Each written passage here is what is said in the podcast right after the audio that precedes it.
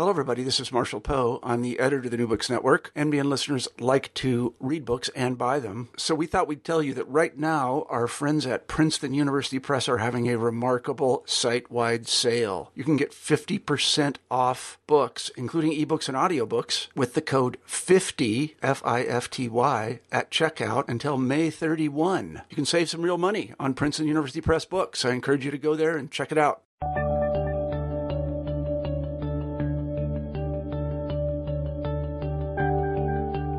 Hello, everybody, and welcome back to New Books in History. I'm Marshall Poe, your host. Each week we pick a history book that we find interesting, and we interview the author of that book. This week we're happy to have Chris Capozzola on the show. His new book, Uncle Sam Wants You World War I and the Making of the Modern American Citizen, has just come out from Oxford University Press. You might remember that a couple of weeks ago we talked to Kimberly Jensen, who wrote a book on a similar topic, Mobilizing Minerva. I learned a lot during that interview and I learned a lot during this interview as well. I hope that you do too. Here's the interview. Hi, Chris. Hi, Marshall. How are you today? I'm doing just fine, thank You're in um, sunny Boston, is that correct? you. Uh, yes, Or indeed. someplace like that. I used to live in Boston, and I don't remember it being sunny that often, but maybe Uh, that, that's just me. Our summer, our summers are nice. Actually. Yeah, no, it's quite true.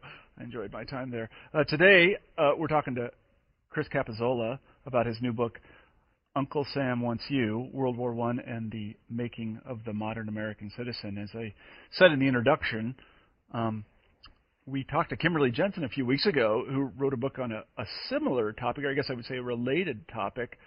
So uh, I was particularly interested to have Chris on the show, and um, the folks at Oxford University Press, uh, who Chris should be very proud of, contacted me about the opportunity to um, to interview you today. So again, we're we're very appreciative that you're on the show. Um, if you could, why don't you begin by telling our um, listeners just a little bit about yourself, where you grew up and where you went to school, and if you had mentors and that kind of thing. Sure. Um, well, first of all, thanks for having me on the My show. pleasure. And uh, yeah, I um, grew up actually in uh, upstate New York in a small town, um, and uh, you know, sort of a kind of in some many ways a small sort of um, old-fashioned American town Mm-hmm. um, that uh, I think actually kind of stayed with me a little bit when I was trying to figure out people from from an earlier generation that uh, that fought in World War One. Mm-hmm. Um, and then I, I studied only a little bit of American history in college, and Mhm. actually took a kind of detour into American history for graduate school. Mm-hmm. Uh, and actually partly got into the whole thing because I had been a teacher. Uh, I taught seventh, eighth, and ninth grade social Is that studies. right? Wow. Yes, That's great. Yes. That's great And, experience, uh, isn't it? It, it's a great experience, and in fact, I probably learned more history the years that I was that I was teaching it. Uh, yeah. uh, than than any other time. And so uh you know, but I also felt like I wasn't done learning history, and so that's part of Mhm. what got me back into into graduate school in the first place. And and then I decided I liked the idea of of being a history professor, Mm-hmm. teaching and writing and all that goes with it. Other things we do. Yes. Here at Iowa, we uh, actually empty the trash as well, so it's not Uh, probably yeah, different and- and clean up from the floods, I guess, that's from- right, from- the flood. yeah, who knew? Yeah, uh-huh. And so then uh, you went on to graduate school. Who did you study with there? I did. I was in graduate school at, at Columbia, Uh-huh. and uh, my main advisor was Alan Brinkley, who's Uh-huh. a uh, you know very well known 20th century political historian, Uh-huh. and obviously he influenced me a lot uh, in my own research. And particularly at this time that I was in grad school in the 1990s, there were a lot of people who were looking for ways to come back uh, to political history and kind of bring questions of politics back uh, toward the center of the field. And they've always been at the center of, I think, 20th century American history. Certainly. Uh, but for a long time, people were um, were very interested in social history questions. And one of my Uh-huh. other main advisors there was a professor, uh, Elizabeth Blackmar, who really uh, trained me a lot in the kind of techniques and approaches of social history. Uh-huh. And uh, you know, they both sort of influenced me together and kind of got me interested in the late 19th and early 20th centuries. Mm-hmm. Mm-hmm. And then uh, the actual genesis of the book, actually, you know, I think is often the case for a lot of historians that uh, I found a footnote in another book that was very that was just very puzzling. And once I started researching it, uh, basically I never stopped. no, I uh, I've had similar experiences, and I'm sure that uh, many historians have. You know, there's always something that catches your eye or your fancy, and and pretty soon it's five years later, uh, and you're talking to publishers about some book. Um, Yeah. So then, why don't we actually just begin talking about the book itself? Um, Mhm. One of the general theses of the book, and I'm not an American historian, uh, so pardon my ignorance. One of the theses of the book has to do with this concept um, of you call it coercive voluntarism, which I think some people might think is a kind of oxymoron, but you do a nice job of explaining what it is. Maybe you could talk a little bit about what it is in the context of American political culture and history. No, sure, absolutely. It's a it's a concept um, that it is it well, it's a contradiction in terms, but I think it also tells us a little something about how uh, American political culture and probably other political cultures as well work. Um, and particularly for me, the puzzle about the First World War was how uh, such a large war mobilization effort got off the ground relatively quickly and and without a really substantial presence for the federal government already on the ground in most communities. Uh-huh. And then knowing that the early 20th century was a time when Americans were active in clubs and voluntary associations, I thought, well, some they must be tapping into these voluntary associations. Uh-huh. And I I went into the project thinking, you know, that that was um, that that was going to be a kind of uh, an overall pretty cheery story. Uh-huh. And then over time, I started to find actually that it was a place where voluntarism was um, was often involved a lot of arm twisting Mm-hmm.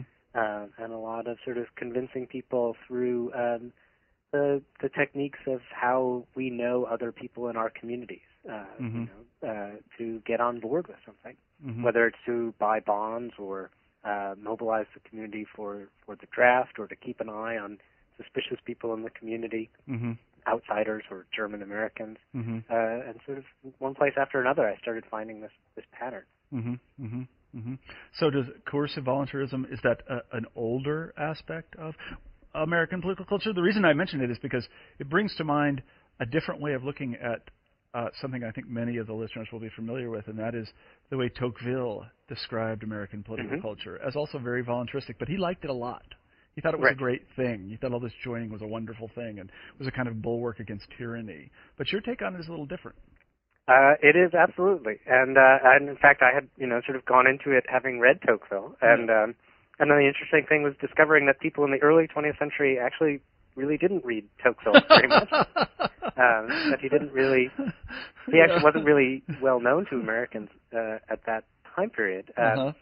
and they they're in fact these voluntary associations were often at a time when the federal government wasn't really around um, were actually not not always a sort of break on the tyranny of the majority, but in fact the way that that was carried out.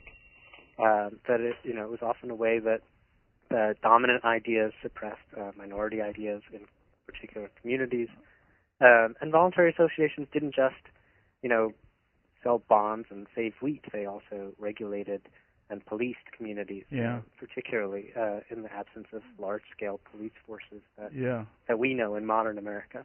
Right, which were almost everywhere absent at the time. I mean, Yeah. ni- 19th century states in general were quite quite small.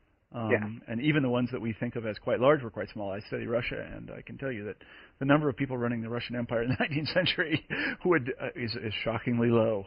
Yeah. there really weren't many boots on the ground, as we like to say now, and I think the same is true of, of America, and we don't know this.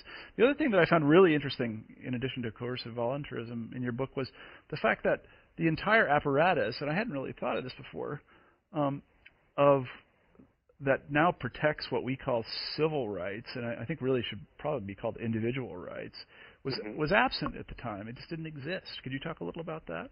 Yeah, no, definitely. That um, when people sort of talked about their understanding of uh, of of what they owed to the government, you know, what their obligations were in wartime, um, those uh, they talked very much about obligations, uh, and they didn't talk as much about rights Mm-hmm. uh, as they do in the 20th century. That the historians call it the rights revolution, Mm-hmm. and that was a product partly of the largely of the civil rights movement of the second half of the 20th century, but but even before that.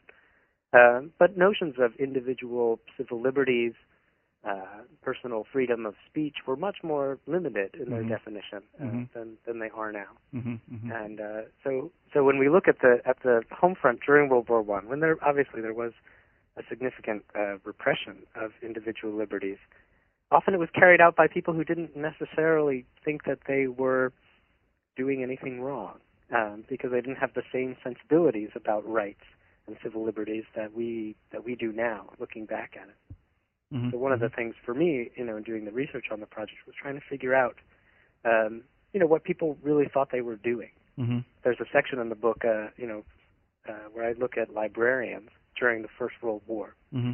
and uh, you know, librarians are not exactly uh, a sexy topic, but it actually turns out to be a very interesting kind of question. Mm-hmm.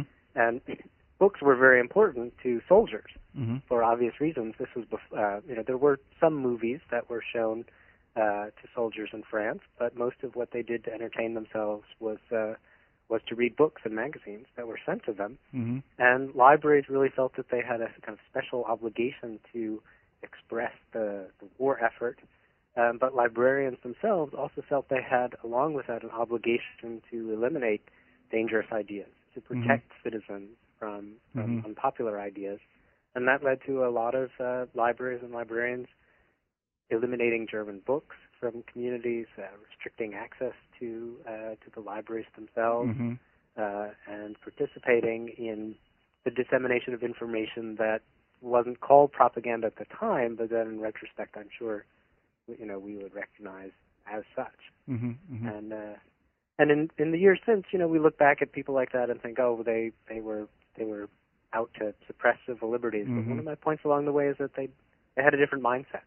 Yeah, no, I think that's absolutely true. I, th- I think that's totally true. I, I've been studying recently the history of censorship, and it's, Mhm. it's only quite, at least in my own sort of preliminary research, it's only quite recently that uh, we have expanded the notion of freedom of the press past print and political speech. Mhm. Nothing else was covered. Like I was, I interviewed someone on the show a few weeks ago who pointed out, and I, I just didn't even realize this, that you know movies are not protected speech. Not Right. even today, they're not protected speech. But we somehow have this folk notion that freedom of expression allows you to basically say or do whatever you want. But actually, that's quite a, quite a modern thing. I want to I want to ask a challenging question though, and it's this: um, you know, if you look at the, the sort of late 18th century, uh, you know, Republican doctrine uh, as captured by, let's say, the Declaration of the Rights of Man and Citizens, or uh, you know, um, our own Constitution, there there's ample stuff in there about rights. Mhm. There's the, the genesis of rights talk. Um, why did it take so long to come to fruition, and how did it come to fruition? Uh, no, that's a good question, and I think um, I think the that the best way to think about that is not is um, to think about how our political culture always includes many strands uh, that are woven together. Mm-hmm. So we're not always, you know, uh, a Republican society or a liberal society, Mm-hmm. Uh, and that we've actually sort of brought all of these things together at different times. So of course we have a rights tradition that goes back to the 18th century. Mm-hmm. And of course, our sense of obligation and our sense of loyalty to groups uh, didn't disappear Mhm. uh, over the 20th century. Even today, we, you know, we still volunteer and we still think we owe things to to one another. Uh, but in fact, what I'm actually sort of trying to argue is not that there was a rights revolution uh, in the 20th century that replaced a culture of obligation, but in fact, just that uh, that the the balance of the weight uh, Mhm. shifted a little bit. Mm-hmm. And in the early 20th century, you had a political culture that defined citizenship more around obligation, and then that then that political culture went to war. Mm-hmm. And war, of course, is a time that brings questions of obligation to the fore, uh, whether it's military obligation of conscription or or other obligations. And so that sort of amplified this culture of obligation. But it also had the kind of effect of also amplifying uh, sense sense of, of rights um, among those who saw things a different way. Mm-hmm. Mm-hmm. I see. And that was, yes, go ahead. Yeah, no, I was going to say, yeah, that's that's that's that's interesting. One of the things, yeah, I mean, it's it's I, I've been reading, for example, uh, this sort of predecessors to the ACLU, which was founded, if Mhm. I'm not incorrect, in the 1920s, but it had predecessors. There was a thing called the Free Speech Society or something, and Exa- yes. yeah, and they all call on these sort of 18th century documents, and they're all pointing right at them, saying, "Look, look, look, look, look." There's a kind of canonical reference to this, and we should be able to do this. But the courts just aren't persuaded at all. They just like, Yeah. "Nope, sorry, that's not the way we're going to read that." I mean, we read it as clear as a bell. Freedom of speech is freedom of speech, and that's that. But the courts at the time, these were smart people, were reading it and going, nope, that's not what it means, not at all. And Yeah. you, you can't do Well- this, you can't do that. Yeah.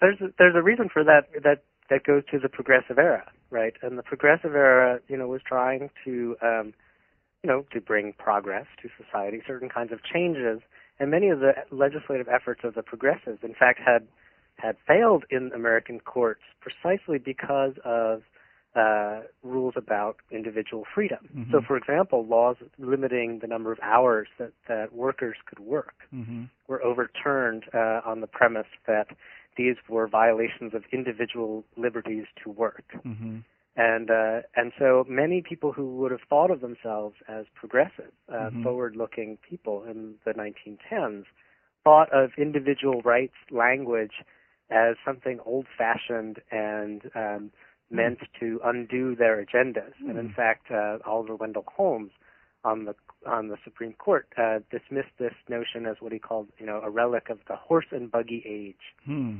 Interesting. And and so that's why it's all the more interesting that that people like that um, then turned uh, over the course of the 20th century to see that um, that rights talk in the realm of politics and political expression and personal expression uh, in the arts and film and drama and fields like that uh-huh. um, would not necessarily mean that they also had to give up the kind of um, agendas for changing economic rights uh, Uh-huh. that they were looking for. And some of this sort of comes together then in, in the 1930s Uh-huh.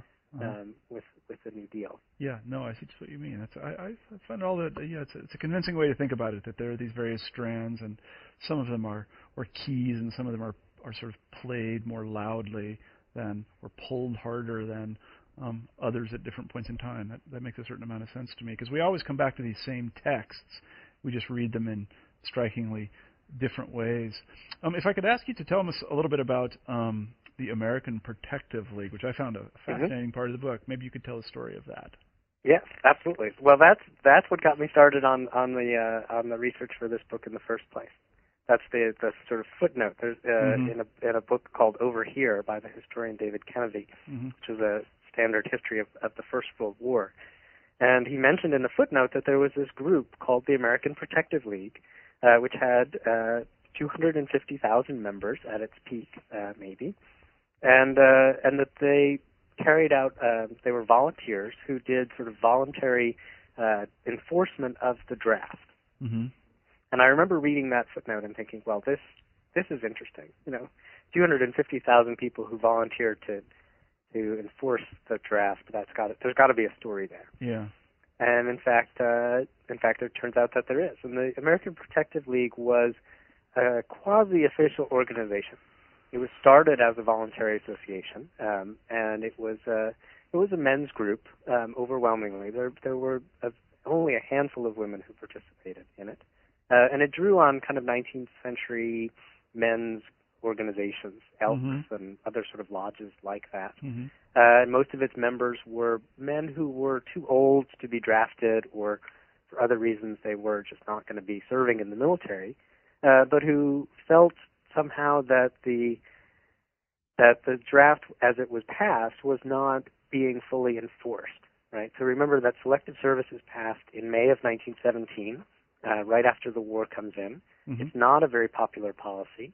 Uh, and for it to be enforced, it requires the voluntary registration of every man in the United States between 18 and eventually it's raised to 45, 18 to 45. hmm And there's not a big enforcement uh, procedure. The federal, uh, what becomes the, the FBI, the Bureau, the Justice Department's Bureau of Investigation, has only about 150 uh, agents hmm and uh, there isn't a really a good way of tracking the American uh, citizens either, right? hmm This is an era before Social Security cards, hmm uh, an era before uh, most almost anyone carried a passport, hmm uh, before driver's licenses, before even birth certificates for Mhm. a lot of people, particularly if they were immigrants. And so the enforcement of the draft required a certain kind of voluntary registration, but as it was clear that uh, large numbers of people who opposed it might simply not be registering, hmm the American Protective League sort of um, formed, and offered its services to the Justice Department to aid in enforcing the draft. Mm-hmm. And they were uh, active in most parts of the country, um, almost every region of the country, and they did different things in different places. But uh, some of the most interesting things that I found them doing um, were what were called slacker raids. Yes, exactly. I wanted you to talk about those a little bit. Yeah, and they uh, these are these are astonishing things uh, once you actually start thinking thinking about them. And a, sl- a slacker was the kind of slang term in the early 20th century for a draft dodger. Uh, they would have just been uh, called slackers. And um, the American Protective League decided to uh, raid, you know, go on raids to try to track down the slackers and make sure that they were uh, they had registered and that they were serving. And so, in countries all across the United States, the thousands of uh, American Protective League volunteers would organize on a particular day, usually in coordination with the municipal police or actually with um, with state uh, state militias or state home guards, and they would um, basically go through the streets of a particular town looking for and asking every man who looked like he was of draft age to show them his draft card. Mm-hmm. And uh, the largest one of of them all was in New York City in September of, of 1918. Um, probably about uh, 50,000 um, people particip- uh, participated from the American Protective League and from uh, other organizations. And they would particularly, obviously, uh, you know, just they would target places where they thought they would find large numbers of draft age men. Um, so they would go into uh, restaurants and and saloons. They would go into baseball parks. Um, there was one in Chicago where they sort of surrounded an entire baseball park during a game. Mm-hmm. And uh, and the what but what's interesting, and this is sort of what really surprised me most about it, is that the slacker rates really didn't turn up very many slackers. Yeah, no, I I, I found that interesting. Why is that? Um, that in fact, actually, most of the people uh, who needed to register for the draft already had. Uh-huh. Um, often they were motivated by whether their own personal uh, desire to serve, or they were simply motivated by a sense that um, that if they didn't, they might lose their job, or they might be shamed by their community, or they might be sort of called out uh, if their name wasn't on the list of registrants that was published in the local newspaper. And so, you know, often uh, the people who ended up falling through the cracks fell through the cracks not because they didn't register, but because they weren't carrying the card, or they'd registered in the wrong place. Uh, and so a lot of the, the the aspect of the draft was learning sort of how to be good bureaucratic 20th century American citizens uh, and carry our draft cards, Uh-huh. uh, among other things. The draft card was the first mass issued identity document in American history. Uh-huh. No, yeah, it's it's very interesting. What what um you know I hate to say it, but the these um the APL, the American Protective League, reminded me of nothing more than uh than brown shirts during the Nazi era, or, or actually the Soviets had a similar sort of thing where they would force people. Well, there, there's a difference in the sense Mhm. that the this was an organization, but it was a this was truly a volunteer organization, though, wasn't it? Mhm. I mean, the people really just joined. They weren't compelled to join this organization. Yeah. They, Uh, yes. So in that sense, it's more like the brown shirts than it is like the Soviet equivalents. But um, the notion that uh, you, you would press people into into service that was quote unquote voluntary, um, that I mean, that uh, it's it, it's it seems somewhat characteristic of the 20th century notion of voluntary assent. That is that you Mhm. should give your will over to something, but you have to do it voluntarily or it doesn't count. Could you talk a little Mhm. bit about that?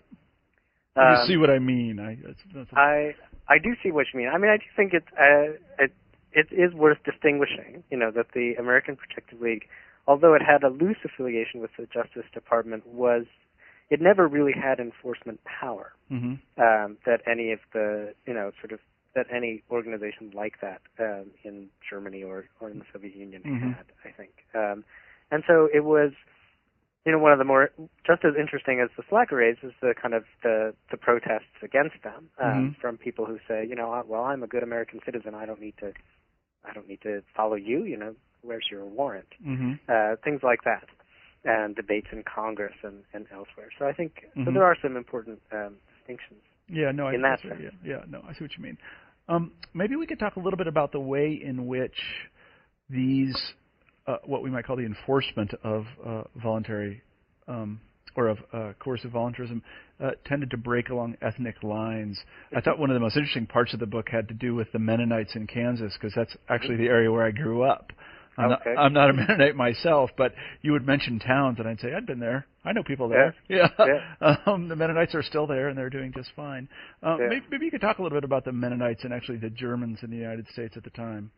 Yes, absolutely. And uh, and I guess uh, one of the things I should do is include in that is the sort of um, uh, a little bit of praise and thanks to uh, to the Mennonite historians um, who, over the years, uh, particularly at uh, Bethel College Yeah, in Bethel North, College. North North Newton, Kansas, Yeah, have that's right.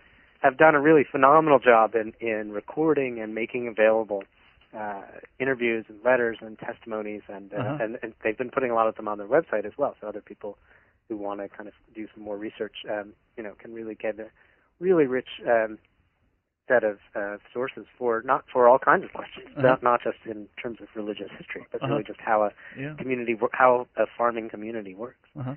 Um, but the uh, I, I write about the Mennonites in part uh, for their uh, si- their particular situation as conscientious objectors, right? And so you know, you, if you have two people who, who have two conflicting obligations, their obligation to the state and their obligation uh, to their religion, um, those conflicts have to be worked out in, Mhm. in the time of war. And this was uh, probably World War One was probably the worst time in American history to be a conscientious objector.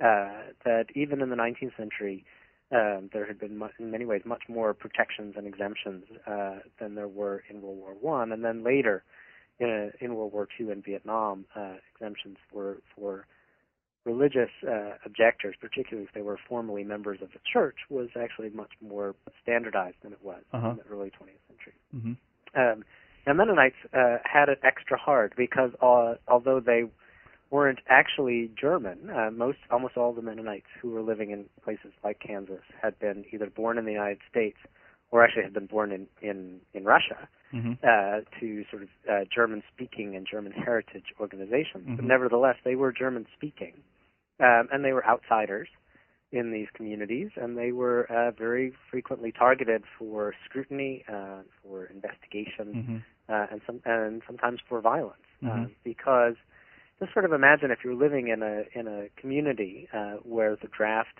has come in and uh, you know takes, especially if you're a rural farming community in central Kansas, and the draft comes in and takes uh, you know sort of all the young men, hmm and except it doesn't take the Mennonite men who Mhm. are German speaking hmm and who are farmers, and Mhm. this is a time when farmers actually there's an enormous agricultural boom hmm um, and so there's all kinds of tensions because these farmers now uh, are making a lot of money, Mhm. because, and uh, and so a lot of ongoing tensions within communities uh, play out and actually become quite quite violent. Uh, that central Kansas is one of the most violent places hmm uh, on the cour- during the course of the war, and the Mennonites um, responded with some hesitation because they they felt they needed to protect themselves, but protecting themselves meant entering formal politics, and participating in worldly ways that many uh, that many Mennonites would object to. hmm Uh, but over time, they learned they sort of learned how to do that, Mhm. um, and they sort of fought for for that. And the conscientious objectors were never very many, never more than a few hundred, hmm uh, but nevertheless, they uh, they were or a few thousand, excuse me. hmm They were actually some of the most talked about hmm of American citizens, and Mhm. I thought that was really quite interesting. That their that their story was a way for Americans, uh, you know, many of whom never met a conscientious objector in their lives, hmm to nevertheless try to figure out, well, what exactly does it mean to have a draft in Mhm. our society, you know, Mhm. uh, and how do we how do we reconcile that with our other our other obligations, our other Mhm. senses of. And how specifically did the conscientious uh, objector, which is an odd term, I must say, Yeah. because it's really it, it goes clang against the ear. Uh, Mhm. Conscientious objector. How did the actual term and the legislation itself come about? Because it didn't exist prior to World War One. Uh, it did not. There were some. I mean, there were some exemptions um, in 18th and 19th century communities, um, but the term actually uh, originates from objector, objectors to vaccination. Mm-hmm. uh, which was something I discovered um, only by looking the term up in the dictionary Mhm. um, in, in its in its etymology. hmm The 19th century laws requiring vaccination, of course, Mhm. also there were people who refused that. And uh, and then the term was applied in in the U.S. and the first draft law included an exemption for people who could demonstrate that they were members of what were called historic peace churches. hmm And many of these are still around: uh, Mennonites, Amish, hmm uh, Quakers, uh, and others. Um, and the law basically said, well, those people should still register and they should still go to a military camp if they're drafted, but President Wilson will figure some out something else for them to do. hmm But the law didn't say what that what that was. hmm Um, and so many people registered as conscientious objectors. Uh, and if they were officially members of churches, they, you know, they had some abilities. But of course, many uh, churches in the early 20th century weren't very good at keeping records, Mhm. at, you know, necessarily recording their members, knowing exactly what they believed. You know, particularly for sort of small. Um, you know, whether they were uh, pietistic or whether they were particularly uh, evangelical. You know, Mhm. there, it may be, have been just a set of individual beliefs. People who individually believed uh, in pacifism often had a very hard time hmm um, demonstrating that they that they should be exempted. Hmm And then where things got particularly complicated was this was this requirement that conscientious objectors should still go to military camps when drafted. Yes, I found that very interesting. We'll give you the status of a conscientious objector, and then we're going to send you to an army camp if you're drafted.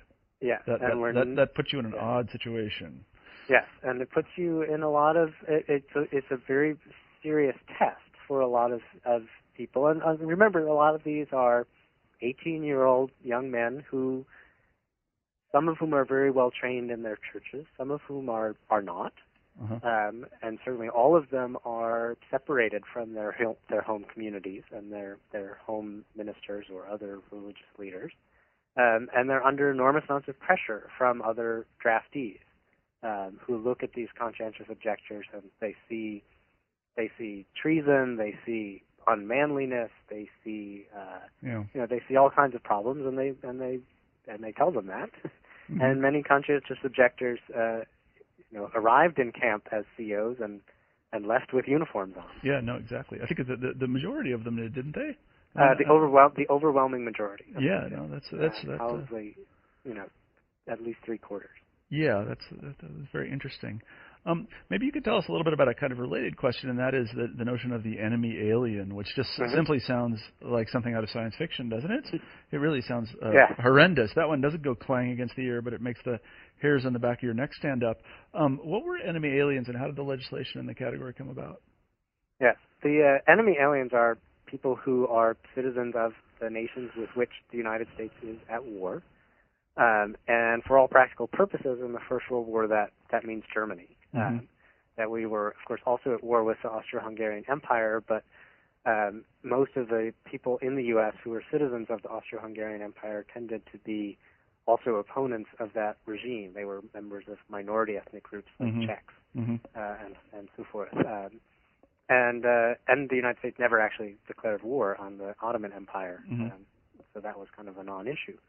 But the so you have a, a substantial number of, of German citizens in the United States, uh, and then of course also larger German American communities, people Mhm. who've been here for a generation or more. Um, uh, but it was it, the regulation of them really begins with with the citizens of Germany, um, and this is prompted by international law.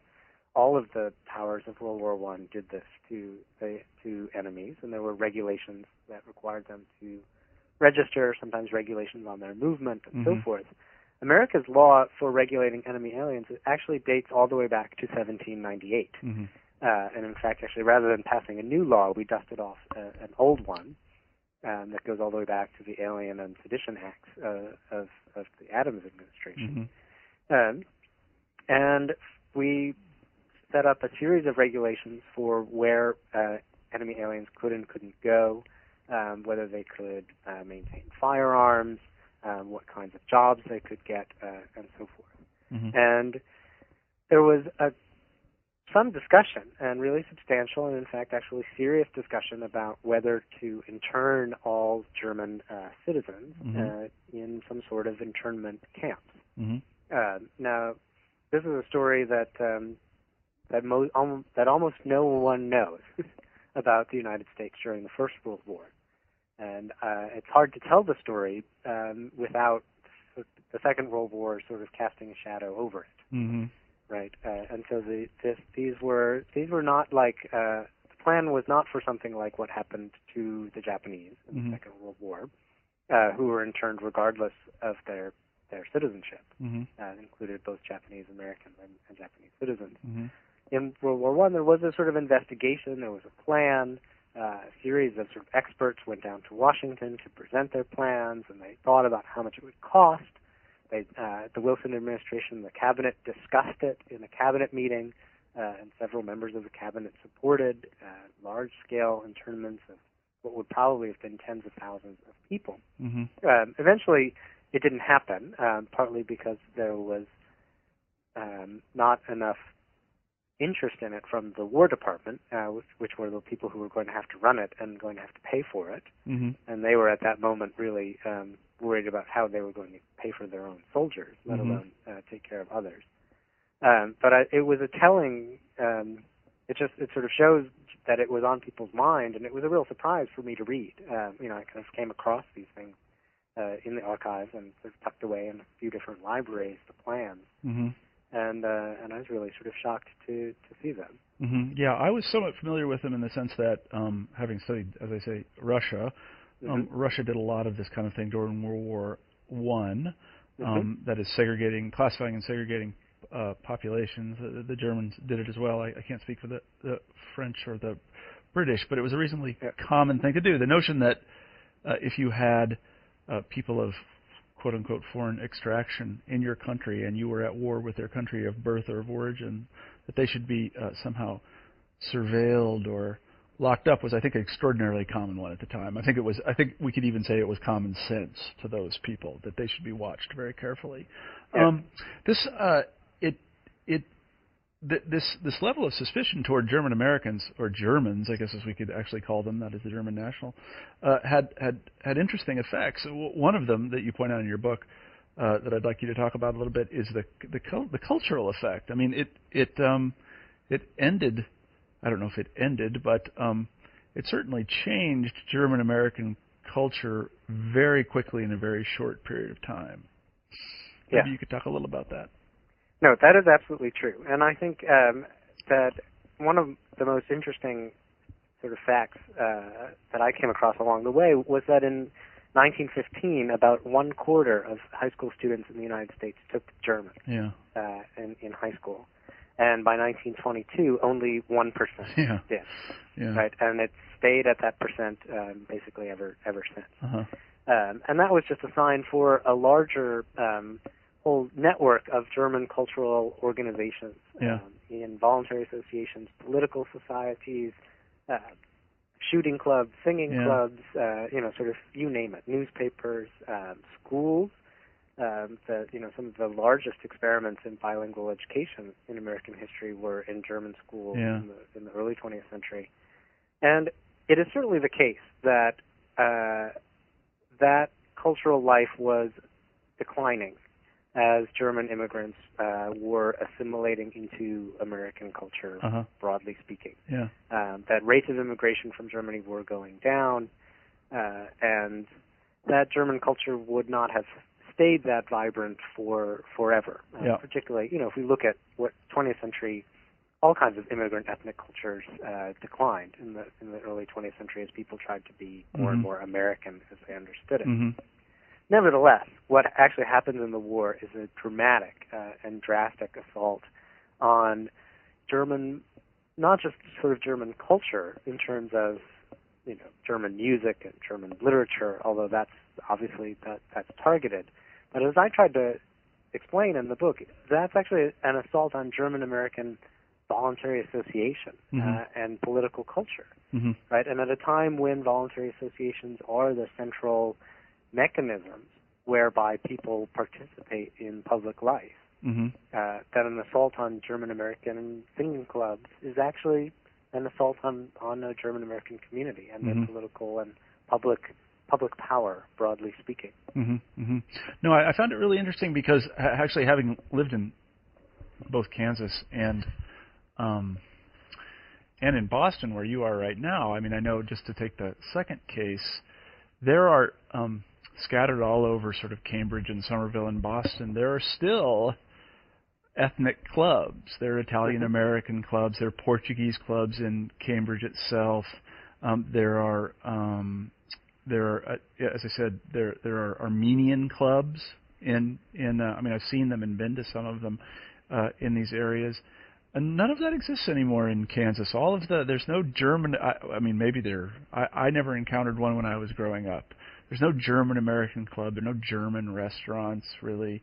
Um, nobody brands themselves as German anymore. I think. And do you think that's a result of of this moment? Um, I would say that that is, that this moment is the the number one reason why Mhm. why that happened.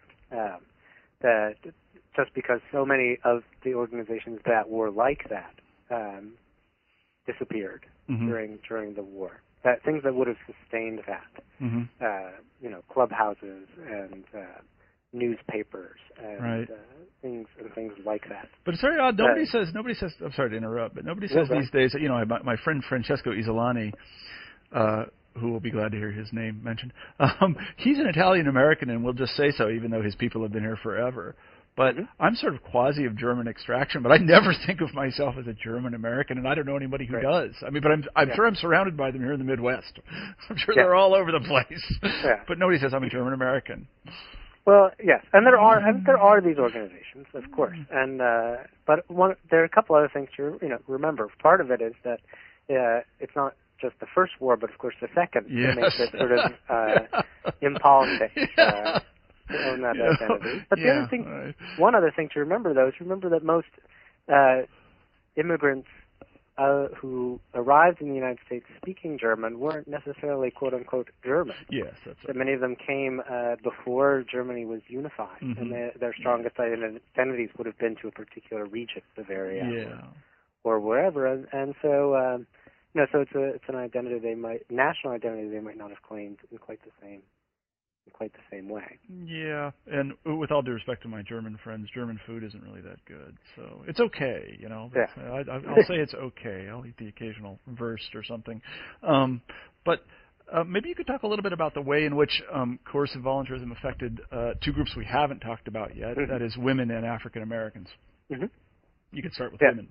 Okay. Yes, and uh, it's one of the things that's that's of course remarkable about uh, the home front during the war is that at a, this is a time when the central way that people uh, discuss their obligations, the most important obligation uh, that one can offer as a citizen during wartime, is military service, uh, and that's an avenue that is just not open to very many women. Uh, Mhm. There were a few thousand women who volunteered in various forms uh, Mhm. for the military, but the draft, of course, didn't draft women. hmm But then, it, then the question still remained: Well, what is the obligation of a woman citizen during during wartime? hmm Um, and women were asked to do many things um, that included, you know, some things that we sort of we sort of know from uh, wartime posters or uh, stories, whether it's knitting socks for soldiers or saving food. Um, and over time, historians never really took those very seriously. Um, they thought, well, uh, those were really just uh, ways of making people feel like they were sort of participating in the home front. hmm But in fact, um, you know, the fact of the matter is that uh, the, the creation at home of millions of garments uh, at a time when, in fact, most garments were constructed in hmm in homes. hmm Uh, you know, this is when you know there aren't real factories, clothing Mhm. factories. That a lot of work is done in what's called homework Mhm. um, in tenements and elsewhere. hmm Uh, that you know, in fact, actually, the kind of knitting and sewing that people did actually was really substantial hmm uh, and central to. Uh, but it also required the mobilization of a substantial amount of unpaid labor. hmm And this is where I think volunteerism uh, for early 20th century women is particularly worth sort of stopping and thinking about. Well, what is it that what does it mean to volunteer? Right. Often when we use the word volunteer, we we mean well, it's voluntary because it's not required. Mm-hmm. Right. And that's really how people talked about it a lot at the time. But something that's voluntary, we also think that it means it's unpaid. Mm-hmm. Right. Uh, and of course, uh, women historically have done a lot of labor without getting paid for Mm-hmm. it, um, and particularly in the in the early 20th century. Mm-hmm. Uh, and so mobilizing women as volunteers was also a way to mobilize women's unpaid labor, Mm-hmm. uh, whether that's in, in uh, areas of, of food and, and clothes or, or Mhm. even just maintaining military families while husbands uh, or and fathers are away Mm-hmm. uh, is a significant amount of work. Mm-hmm. And one of the other things that I looked at was that coercive volunteerism, of course, is not just a, a, a male phenomenon Mm-hmm. and the slacker raids were were a male phenomenon. They were, you know, targeted men, and the people who were doing the targeting were almost exclusively men. Mm-hmm. Um, and you don't have spectacular events like that uh, that targeted women. Mm-hmm. But in fact, actually, you do have less spectacular events that uh, that reflected just the different ways that men and women moved through moved through cities and towns in Mhm. the early 20th century. So one thing that I write about uh, are what were called the Hoover Food Pledges. Mm-hmm. That this, and this was named after Herbert Hoover, who, yeah. whose job at that point was to mobilize the U.S. Food Administration. Mm-hmm. And the food pledge uh, was at, was uh, every woman in America uh, was asked to sign this, saying that she would save food for the war effort. Mm-hmm. And the signatures were collected in particular communities by groups of women volunteers. Probably Mhm. about 500,000 women were uh, volunteer sort of collectors of signatures and pledges Mm-hmm. uh, for the Food Administration.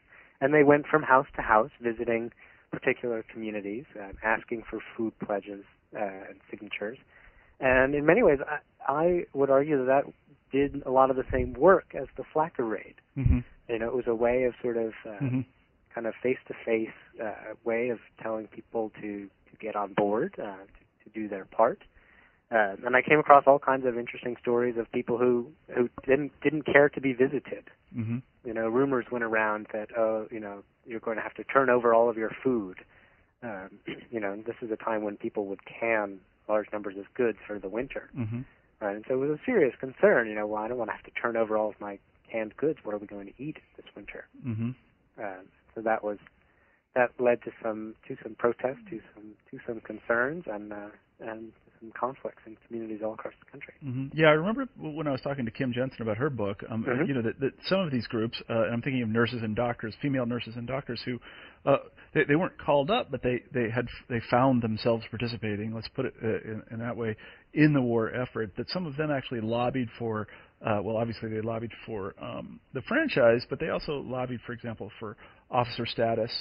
Uh, for Mhm. actually, sort of, what they really wanted, it was kind of interesting. What they really wanted was not a special status, but just some status Mm-hmm. period end of story you know they just wanted to Yeah. be in the army which is a i mean from our perspective a bizarre thing Oh, yeah. that's really what they wanted they wanted to be in the Yeah. army and the army said no the army ended up saying no No, it's true. My fa- one of my favorite sort of stories is that uh, there was a phrase at the time during the war of uh, what were called dollar a year men, and these are often sort of corporate executives and, and people like that who went to Washington uh, for the token salary of a dollar a year, and they worked for the war effort. uh Um, but and there were, you know, actually hundreds, probably thousands of leading women, uh, you know, heads of major women's organizations who also moved to Washington and also worked on behalf of the war effort. uh-huh Um, but they didn't even get one dollar. yeah Right.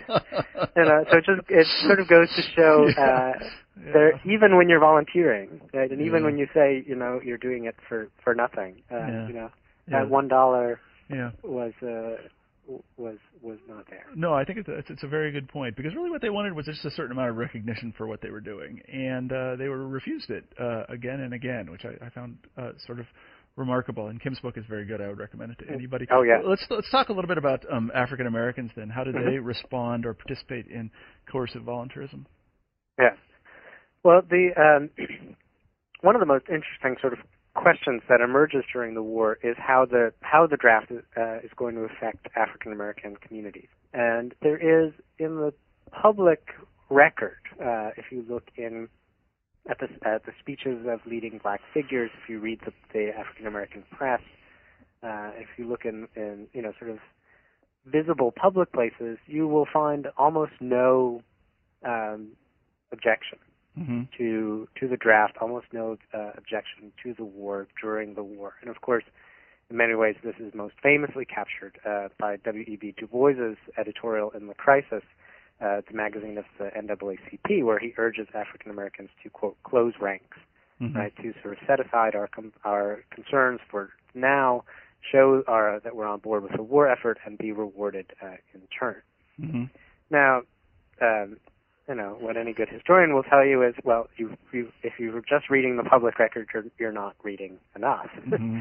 uh, and in fact, once you sort of dig uh, deeper into this, you find that there are tensions in various communities about um about particularly in sort of the rural South, uh, and this is a time when when African Americans uh, are overwhelmingly in the South uh, and overwhelmingly in the rural parts of the South Mm-hmm. uh, and particularly how the draft is going to affect African American labor uh, Mhm. and labor markets in the South.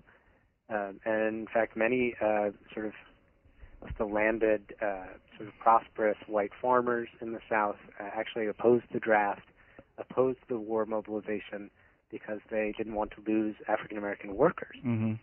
Uh, but the draft also has an enormous effect on uh, African Americans as they do start in small numbers to move northward, and this is the period known uh, as as the Great Migration. Mhm. Uh, in its size, it's nowhere near as big as World War II, but in Mhm. its significance, it was enormous. Uh, and that many of the the things that happened in uh, the Harlem Renaissance and, and Chicago has its own version uh, uh, in the 1920s happened because the populations of African Americans in those communities um, boomed during during the war. Mm-hmm.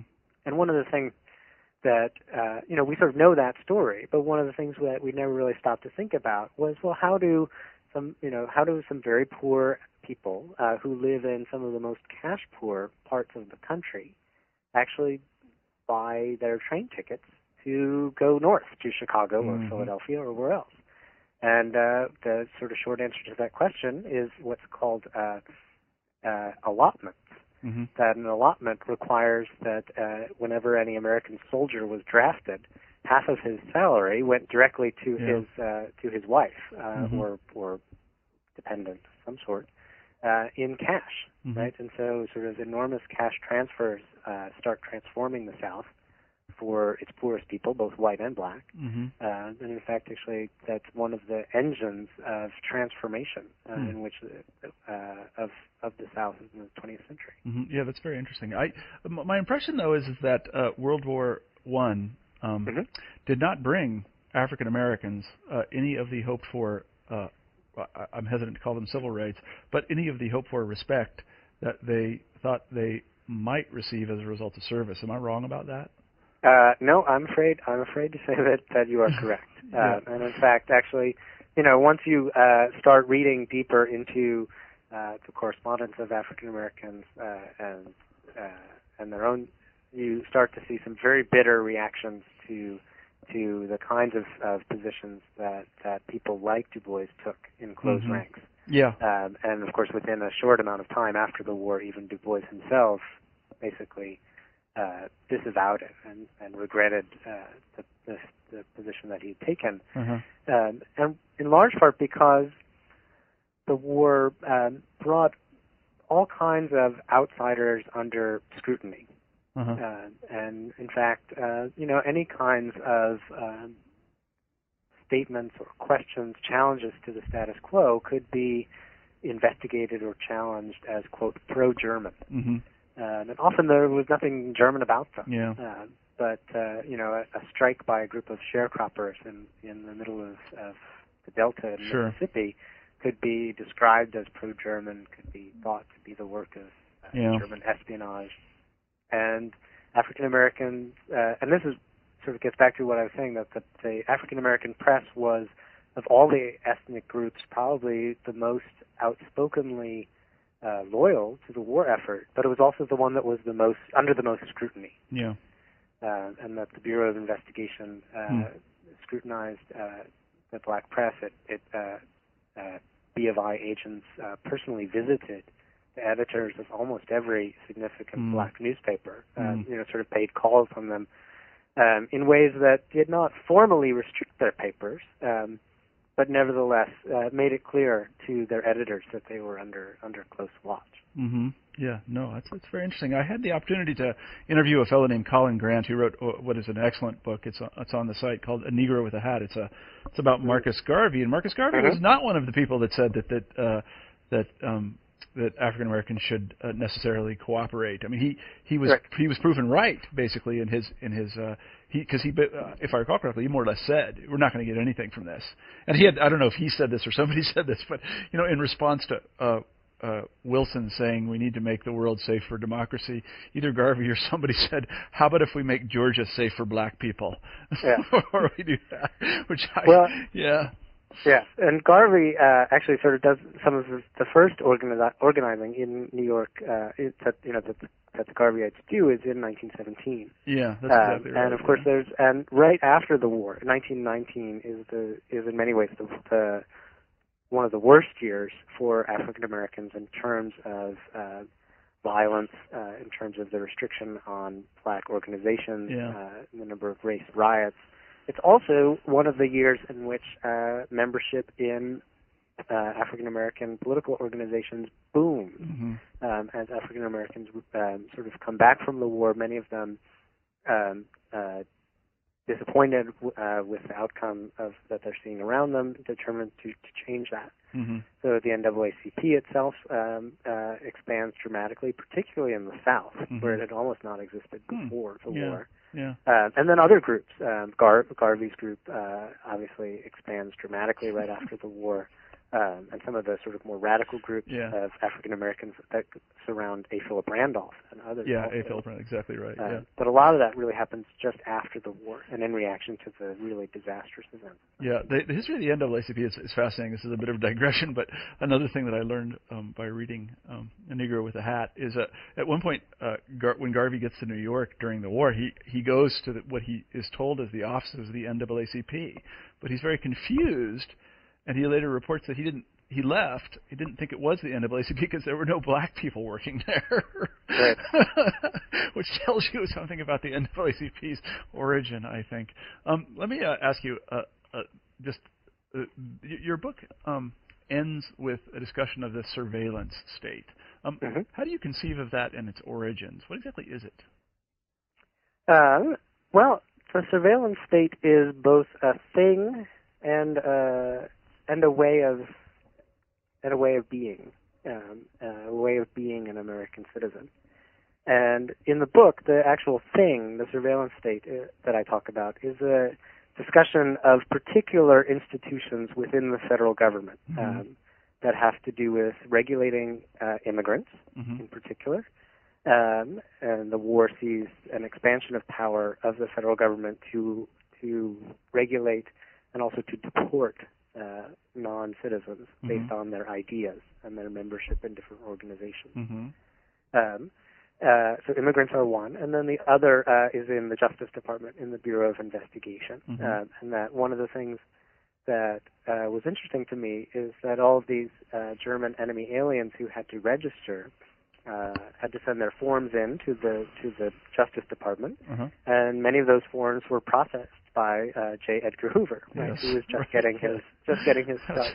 yeah, that's a terrific part of the book. Yeah.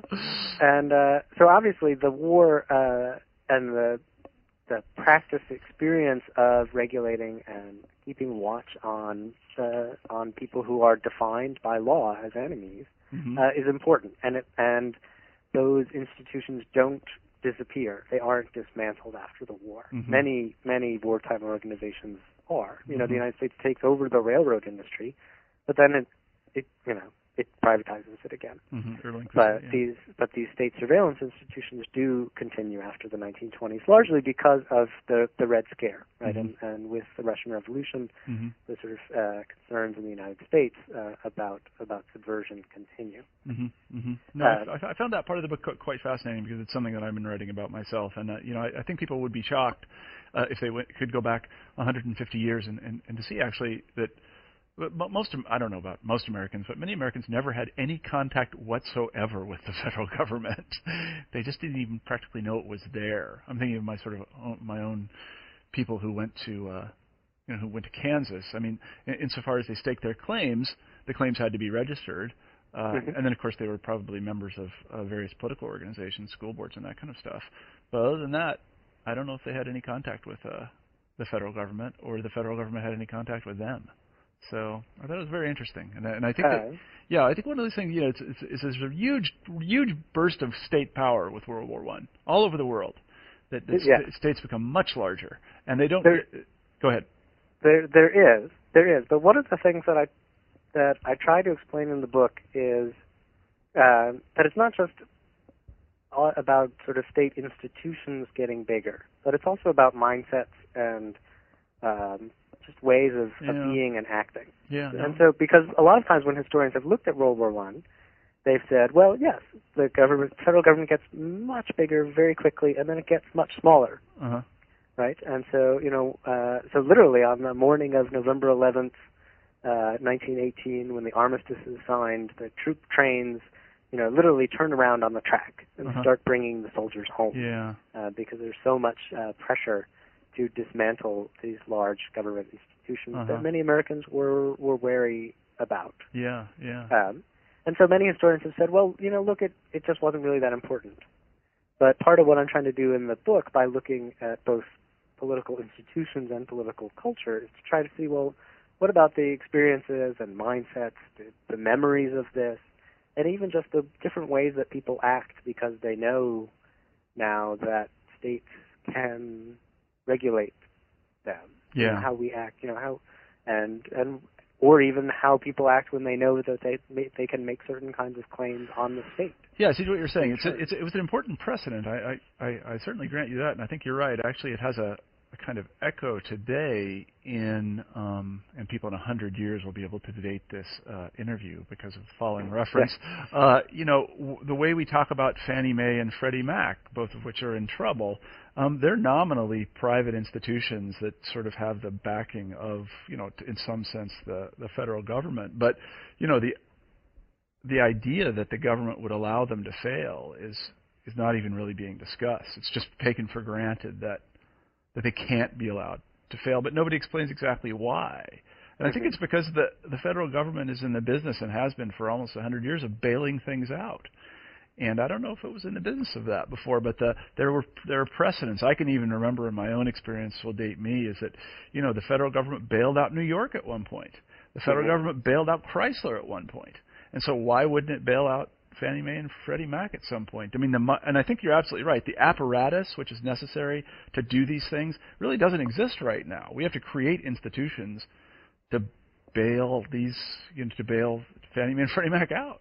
But the yeah. mindset, well, the mindset yeah. is definitely there that we can I, do this. I think yeah. that is, yeah, that is true. Although, just as a point of correction, the yeah, federal please. government didn't actually really bail out New York. Oh, really? Uh, no, that the that the city that the city uh, workers unions actually uh, took the biggest hit on that by oh, buying the city bonds, and but there was a sort of similar public-private partnership set uh-huh. up, um, something called Big Mac, uh-huh. uh, which which did a lot of it. But in fact, actually, Big Mac was only really created because the federal government refused, and that's uh-huh. the origin of that oh. famous uh, oh, that right? Gerald Ford headline: "Ford to City drop dead." Yeah, Ford to City drop dead. No, that's right. exactly. I do remember that now. Well, I stand corrected. Or Sorry. I sit corrected. Right I used to now. live in New York, so oh, really? we get we get uh, we get sensitive about about yeah. the '70s. Sorry about that. I know it's a it's a great era for film in New York. It's a different story.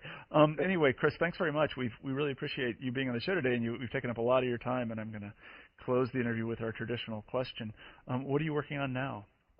Um, well, I am uh, deep into the middle of a new project that is on, uh, once again, on sort of questions of citizenship and military service.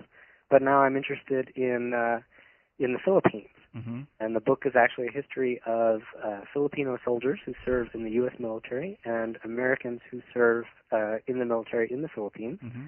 And it starts in 1898 uh, in the war, in the in Spanish-American War, and goes all, actually all the way up to the present. Mm-hmm. And wow, is sounds sort like of big, a fantastic project. a big uh, sweeping history of two countries and a whole century, and uh, I Yeah. hope it will be fun to read. No, I mean the Philippines is. I think the Philippines is extraordinarily interesting because it's one place actually Americans really tried imperialism and then kind of didn't like it very much. I don't know. We we got there and we sort of toyed with it and then we said no, I don't think this is really working out for us. But I think it's a terrific project and you have to promise to be on the show when you're done with the book, I'd be, I'd which will, which will be next year. Which means No. I was going to say it means I have to promise to finish the book. yeah, exactly. Good enough. Well, Chris, thanks very much for being on the show. We really appreciate it. All right, thank you. All right, thanks a lot. Bye bye. You've been listening to an interview with Chris Capozzola about his book Uncle Sam Wants You, World War I and the Making of the Modern American Citizen. It's just come out from Oxford University Press. I'm Marshall Poe, the host of New Books in History. We'll talk to you next week.